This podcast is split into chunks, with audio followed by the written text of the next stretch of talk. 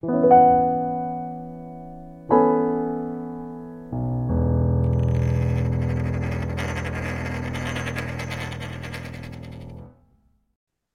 hier ist Thor Alexander von defi.jetzt und ich habe heute wieder den Alexander Weibrecht zu Gast. Hallo Alexander. Hallo, grüße dich Alexander. Du, du betreibst ja das Kryptomagazin und da wollen wir ja heute ein bisschen drüber reden. Was gibt es denn da Neues in dem Bereich bei dir? Das Kryptomagazin selber hat jetzt auch einen Relaunch gehabt. Äh, und zwar äh, ist es die, immer die Frage, so, womit kann sich einen, eine Webseite zum Thema Kryptowährung heute eigentlich noch, sag ich mal, ein USP schaffen?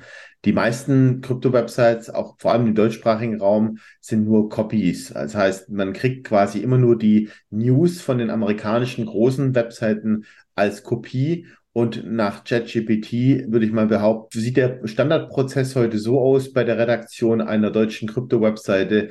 Kopiere Cointelegraphs äh, Titelartikel in ChatGPT und nenne und, und, und schreibe den Prompt, schreibe den Artikel um. Also, das heißt, in Deutschland kriegt man mehr oder weniger recycelt, was aus den USA kommt. Ähm, es findet wenig äh, wirklich journalistische eigene Recherche statt. Und das ist auch so ein bisschen das Problem, das man auch gerade hat im Crypto-Space, dass die Informationen, wenn die einmal falsch geleakt sind, das gab es kürzlich mit diesem komischen ähm, Coin, der irgendwie für Zentralbanken werden sollte, ähm, wo, wo die ersten, wo irgendwelche Leaks kamen, die aber gar nicht wahr waren. Und so hat man das Problem, dass man ähm, tatsächlich vorsichtig sein muss als Webseitenbetreiber, dass man nicht blind irgendwelche News kopiert und die einfach umschreiben lässt. Mhm. Und äh, genau. Und das heißt, ich fokussiere mich jetzt mit Kryptomagazin jetzt wieder vermehrt auf Fachartikel. Aber auch da haben wir in Deutschland das Thema, man hat leider das Problem schon, dass ein wirklich journalistischer Anspruch hinsichtlich Komplexität und äh, Technologie ähm, die Masse halt nicht erreicht. Also wenn ich sage, ich habe eine Website, die ist viel wert, dadurch, dass ich viele Besucher habe, komme ich natürlich mit einem Fachartikel über Blockchain nicht an die breite Masse. Das heißt, ich muss die Artikel dann doch sehr, sehr einfach machen. Und äh, hierfür nutze ich schon auch sehr stark jetzt mittlerweile ChatGPT, weil hier kann man sehr, sehr gutes, mit gutem Prompt Engineering kann man, sagen wir mal, komplexe Themen einfacher vereinf also vereinfachen und ähm, dafür habe ich auch bei Kryptomagazin mittlerweile OpenAI, also ChatGPT, direkt implementiert. Das heißt, zum Teil werden Artikel automatisch generiert und oder Zusammenfassungen werden automatisch generiert. Für Bilder nutze ich mittlerweile auch AI, nämlich Midjourney. Und das macht die Sache natürlich schon spannend. Also, sag mal, diese AI-Technologie vereinfacht und ähm, reduziert natürlich auch den Personalaufwand für, als Webseite heute. Ja gut, recherchieren kann der nicht und äh, wenn du dann selber recherchierst, frisst es ja Haufen Zeit. Unter Umständen musst du irgendwo hinfahren, dich mit Leuten treffen. Äh, alles jetzt nur so im Internet oder über Interviews machen, ist, ist auch wieder so ein, so ein Ding. Ne? Ja. Interviews geht vielleicht noch, aber besser ist immer, wenn man irgendwo hinfährt und sich mit den Leuten trifft und dann links und rechts guckt, habe ich so die Erfahrung gemacht. Ne? Richtig. Auf der einen Seite, auf der anderen Seite ist es so, von der rein qualitativen Perspektive, was ist das erfolgreichste Nachrichtenformat in Deutschland? Es ist die Bildzeitung tatsächlich. Also das heißt vom Webformat her, wenn man sagt, man möchte eine Webseite mit viel Reichweite haben und man sagt, die Quantität ist zumindest genauso wichtig wie die Qualität, dann hat man das Problem natürlich, dass man eben ähm, sehr, sehr oberflächlich bleiben muss. Und ähm, deshalb, wie gesagt, super schwierig. Ähm, und zwar aus dem Thema der Finanzierung raus. Da kann ich ein bisschen Insights geben. Ich habe so ein bisschen Infos zu anderen Krypto-Websites und anderen größeren Projekten mhm. im Kryptobereich, die im Bereich redaktionelle Inhalte äh, Geld verdienen durch Vermarktung und so. Und die ähm, die haben echt Probleme. Und zwar seit einigen Monaten ähm, finden diese Projekte wirklich kaum noch wirklich Werbepartnerschaften, die wirklich auch ihre Teams finanzieren, äh, geschweige denn teilweise Hosting finanzieren. Das nächste Problem, was sich natürlich auch darstellt, ist die zunehmende Regulierung im Bereich Affiliate Marketing. Für die Zuhörer, die es vielleicht nicht kennen, ähm, Affiliate Marketing ist, dass ihr eine Art Provision bekommt für die Vermittlung an einen Kryptodienstleister, eine Börse oder an einen Ledger oder an einen anderen Dienstleister im Kryptobereich. Das Problem ist, dass viele große Börsen, beispielsweise Coinbase zum Beispiel, ihre Affiliate-Programme einstellen oder Bitpanda darf in Deutschland gar nicht vermarkten. Ähm, das heißt, die Regulierung verbietet es in Deutschland zum großen Teil, äh, Partnerprogramme anzubieten für diese Dienstleister. um damit eben ähm, Provisionen zu, überhaupt auszuzahlen an die, an die Webseitenbetreiber und die Vermarkter. Und ähm, das ist natürlich ein Problem, weil davon lebt natürlich eine Webseite. Ja, man berichtet über ein Produkt und äh, kennzeichnet das von mir aus noch als Werbung, aber dann ist eben ein Link drin, über den man eine Provision bekommt. Und das wird zunehmend schwieriger. Das war vor einigen Jahren einfacher. Da war das noch ein bisschen wilder Westen und das wird jetzt immer, immer, immer mehr reguliert. Und ja. Ja, wobei vor, vor einigen Jahren war es kein wilder Westen, da war eine klare Regelung und es war nicht kompliziert. So im Prinzip, wenn du guckst, Regulierung ist ja immer eine Einengung. Ich reguliere einen Bach, das heißt, der Bach kann sich nicht mehr so bewegen, wie er früher sich bewegt hat. Ne? Bei Hochwasser mal links und rechts und, und bei, bei we wenig Wasser kriecht er da in der Mitte lang. Nee. Und vor allen Dingen, keiner blickt ja da nochmal richtig durch. Du hab, die Welt wird ja immer komplexer. Brauchst ja nur gucken, was immer im Krypto passiert oder NFT äh, und so weiter. Und äh, wo willst du da überall noch up to date sein? Ja, auf jeden Fall ist ein weiteres Thema natürlich, was mich spezifisch betrifft. Also da kann ich jetzt nicht für andere sprechen, da waren andere vielleicht schon weiter. Ich bin, muss ich schon sagen, relativ naiv auch in diese Branche reingekommen. Ich kam aus einer klassischen Hosting-Branche, IT zwar, aber da gab es jetzt nicht so viel schwarze Schafe, muss ich sagen. Da gab es halt vielleicht ein paar Dumping-Anbieter oder so oder ein paar Anbieter, die haben ihren Kunden ein bisschen überteuerten Server vermietet. Aber das gab jetzt nicht so diese klassischen Scams und Betrugssysteme. Und ähm, ich sage mal so, als Website-Betreiber hat man natürlich eine Verantwortung auch, was man vorstellt. Und sag mal so, in den ersten eineinhalb Jahren meiner Kryptozeit habe ich schon auch ich, also da habe ich die Leute natürlich getroffen, die Inhaber von Krypto-Projekten. Bin nach Tallinn geflogen, zu Hashflare damals oder sowas, habe die interviewt und dann machen die halt zu. Ja, und dann ähm, hat man halt eben im Zweifel Kunden vermittelt über einen Artikel und über Affiliate Marketing einen Mining-Anbieter beispielsweise, bei dem am Nachhinein rauskommt, ja, das war ein riesen Schneeballsystem. Ja, aber ähm, wie willst du das evaluieren? Du kannst natürlich hinfahren, dann zeigen die dir schöne Mining-Farmen. Das heißt, die haben vielleicht 500 Server gehabt, aber haben halt 10.000 verkauft. Wie willst du das im Einzelnen evaluieren? Du kannst, du kannst in die Offices gehen, was ich auch beispielsweise gemacht habe, und die interviewen das ist das mit Journalismus, das ist immer so eine Sache. Man kann bei dieser Technologie oder bei diesen Unternehmen sehr schwer teilweise dahinter schauen. Oftmals heißt es dann, bis zu dem Punkt lassen wir euch reinschauen als Journalisten, aber ab da beginnt unser Geschäftsgeheimnis. Also gerade wenn es um Trading-Bots geht oder sowas, ich meine, da weiß ich heute genug, um zu wissen, dass es da eigentlich kaum bis gar keine seriösen Produkte gibt. Aber gleichzeitig ist es so, die zeigen dann ein schönes Frontend und irgendwelche Statistiken runterrattern. Ähm, vielleicht sogar ein Front, locken die sich mit ihren Binance-Account ein, wo irgendwelche Riesenzahlen drinstehen. Ist super schwer zu evaluieren im Endeffekt, wenn man nicht selber Softwareentwickler ist oder API-Entwickler, ähm, ob das alles valide ist, was die da erzählen. Ähm, und ähm, Contracting-Daten äh, können gefaked werden. Also das ist die Frage nur, wie viel, wie viel Aufwand macht sich ein Betrüger, um auch einen Journalisten zu täuschen, äh, um hier eine, ein plausibles Produkt. Ich meine, selbst BTC Echo hat, ähm, hat mal für so eine Arbitragefirma was äh, Marketing gemacht, wo dann nachher, nachher die Kunden ihr Geld verloren haben. Also es gibt, selbst die Großen der, der Branche hatten Schwierigkeiten. Und um das abzuschließen, wir hatten es ja so ein bisschen mit der Problem, mit, dem, mit den Themen am Kryptomarkt, mit den Webseitenbetreibern. Es ist auch gut so, dass, dass, dass beispielsweise so Anbieter wie ich äh, mittlerweile fast gar keine Partnerschaften mehr eingehen mit solchen äh, Unternehmen. Wenn einer morgen kommt und sagt, ich habe hier ein Arbitrage-Tool oder ich habe hier ein Trading-Tool, mich interessiert es gar nicht mehr, ich höre mir das gar nicht mehr an. Schade, aber die Erfahrung hat gezeigt, dass die meisten leider nicht nachhaltig sind. Ja. Und kommen wir nochmal zurück auf ChatGPT. Wie ja. kannst du kurz erklären, wie du das da machst? Der Bot läuft automatisch, hast du gesagt, ne? Du ja, genau. Die Schnittstelle. Hm? Und wie? Genau, OpenAI Open bietet, also die sind die, die Herausgeber von ChatGPT, die bieten eben eine Schnittstelle an, die kann man ansprechen und im Prinzip ist es so, dass was du als Prompt eingibst, kannst du im Prinzip per Schnittstelle einfach auch übergeben, nur dass du halt bei der Programmierung ja Variablen zur Verfügung hast, also du kannst die, der Software eben Eingabeinformationen geben, die sich generieren. Zum Beispiel, ich könnte die, den aktuellen Artikel, wenn ich einen Artikel schreibe oder mit ChatGPT schreiben lasse, dann geht im, im Hintergrund meine, meine Website her und verbindet sich mit ChatGPT, übergibt den Artikel nochmal und sagt, schreibe daraus eine Zusammenfassung. Die speichere ich bei mir in der Datenbank ab und innerhalb von einer Sekunde entsteht eine Zusammenfassung. Hm. Oder was man bei WordPress kennt, ist ja, man musste früher bei den Artikeln immer noch so die Tags hinzufügen oder ähm, und dann konnte man auf einen Tag klicken und dann sieht man alle ähnlichen Artikel.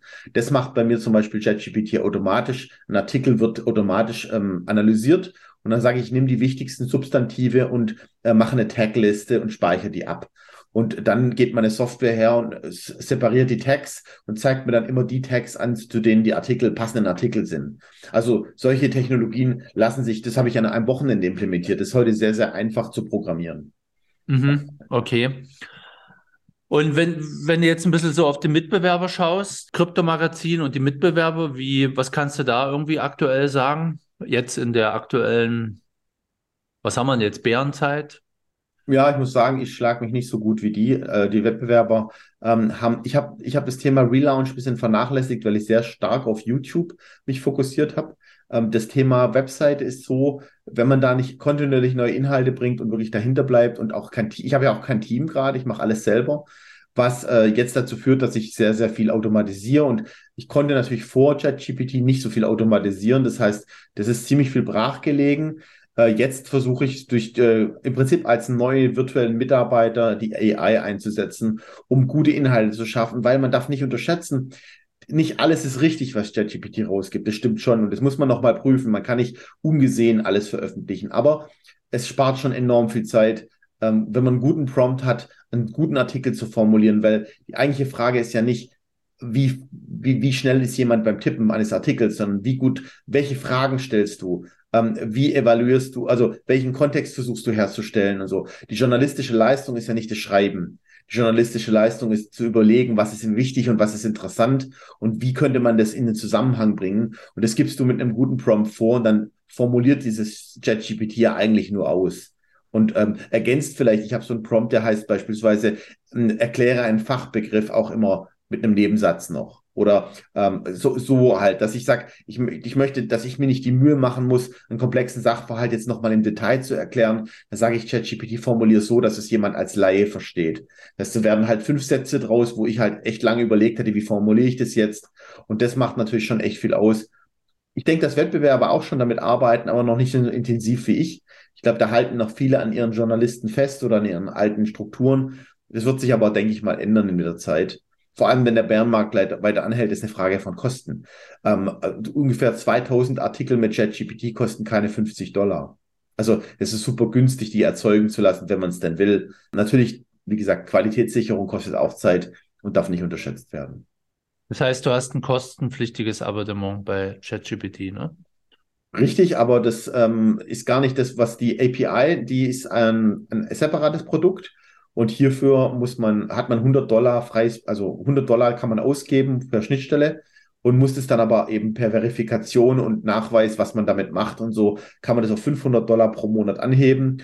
Und da gibt es sogenannte API-Usage, also Nutzung der API, der Schnittstelle. Und äh, hier kann man eben Anfragen stellen. Man kann mit GPT-3, also da gibt es ja verschiedene Sprachmodelle. Ich arbeite noch mit dem Sprachmodell DaVinci. Das ist das Basismodell für ChatGPT äh, in seiner Ursprungsversion. Da gibt es ja mittlerweile ChatGPT 3.5 und 4, also in der Version.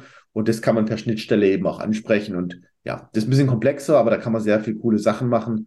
Zum Beispiel, man kann auch Feintunen machen. Das bedeutet, man kann sich ein eigenes Modell anlernen. Das heißt, ich könnte beispielsweise alles, was ich in meiner Website bisher habe, dem Sprachmodell übergeben und dann schreibt der quasi immer in meinem Stil. Ja, das könnte man machen. Äh, das heißt, man, man äh, erzeugt eine Textdatei mit den ganzen Artikeln, lädt die bei OpenAI hoch und sagt dann, lerne ein neues Modell, das heißt Kryptomagazin auf Basis dieser Texte. Und dann brauche ich nur noch sagen, in Zukunft schreib einen Artikel mit dem Modell Kryptomagazin zum mhm. Thema was ist Blockchain? Und dann würde er quasi so in dem Stil, wie meine ganzen Artikel sind, würde er dann Artikel schreiben. Mhm, okay. Vielleicht noch zum Schluss, letzte Frage. Was schätzt du, wie jetzt der Kryptomarkt sich in den nächsten Wochen weiterentwickeln wird? Ich denke, wir werden bis zum Halving und darüber hinaus voraussichtlich äh, bis Mitte nächstes Jahr auf einer, auf einer Tal, wie nennt sich die Berg- und Talfahrt äh, sein zwischen 20.000 und äh, 30.000. Ich denke, wir werden eine Konsolidierung haben in diesem Bereich. Das ist nicht wenig. Ich glaube nicht, dass wir dieses Jahr das riesige Breakout sehen. Dass wir gibt es zu viel Unsicherheit und das, die Regulierung, die jetzt weltweit gerade stattfindet, die wird jetzt erstmal Hemmnisse bringen, die aber später wiederum für große Investoren spannend sein werden. Weil letztendlich ist es so, das große Geld wartet immer auf Regulierung, weil die wollen natürlich Sicherheit. Auf der anderen Seite wird es aber auch viel großes Geld wieder abziehen lassen. Wenn man mal sieht, was gerade gerade super spannend ist für viele sind Staatsanleihen wieder. warum auch immer. Ähm, Staatsanleihen sind halt gerade wieder en vogue. Sich, hohe Zinsen mit sicherem Fiat, aber da muss nur Krieg in Taiwan ausbrechen, dann sieht die Sache morgen schon wieder ganz anders aus. Ähm, das heißt, wir leben in sehr unsicheren Zeiten und daher glaube ich halt, der Kryptomarkt bleibt volatil, bleibt äh, erstmal sehr schwankend, ähm, aber es ist, es ist trotzdem alternativlos. Ich bin sehr froh, dass es Bitcoin gibt, weil wenn man mal überlegt, wir hätten es nicht, dann wären wir in diesem System tatsächlich äh, versklavt. Wir hätten keine Chance, irgendwie noch nur ein bisschen Sicherheit zu schaffen, weil selbst ETFs und Aktien heißt es immer, die sind ja Sondervermögen. Aber was mache ich mit einer Apple-Aktie, wenn die New York Stock Exchange nicht öffnet? Mache ich gar nichts damit. Ja.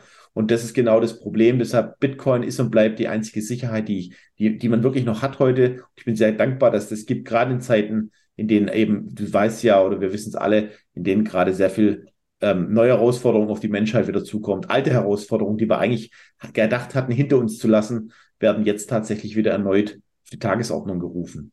Ja. Warum die Staatsanleihen jetzt so nachgefragt sind, kann ich dir relativ einfach erklären.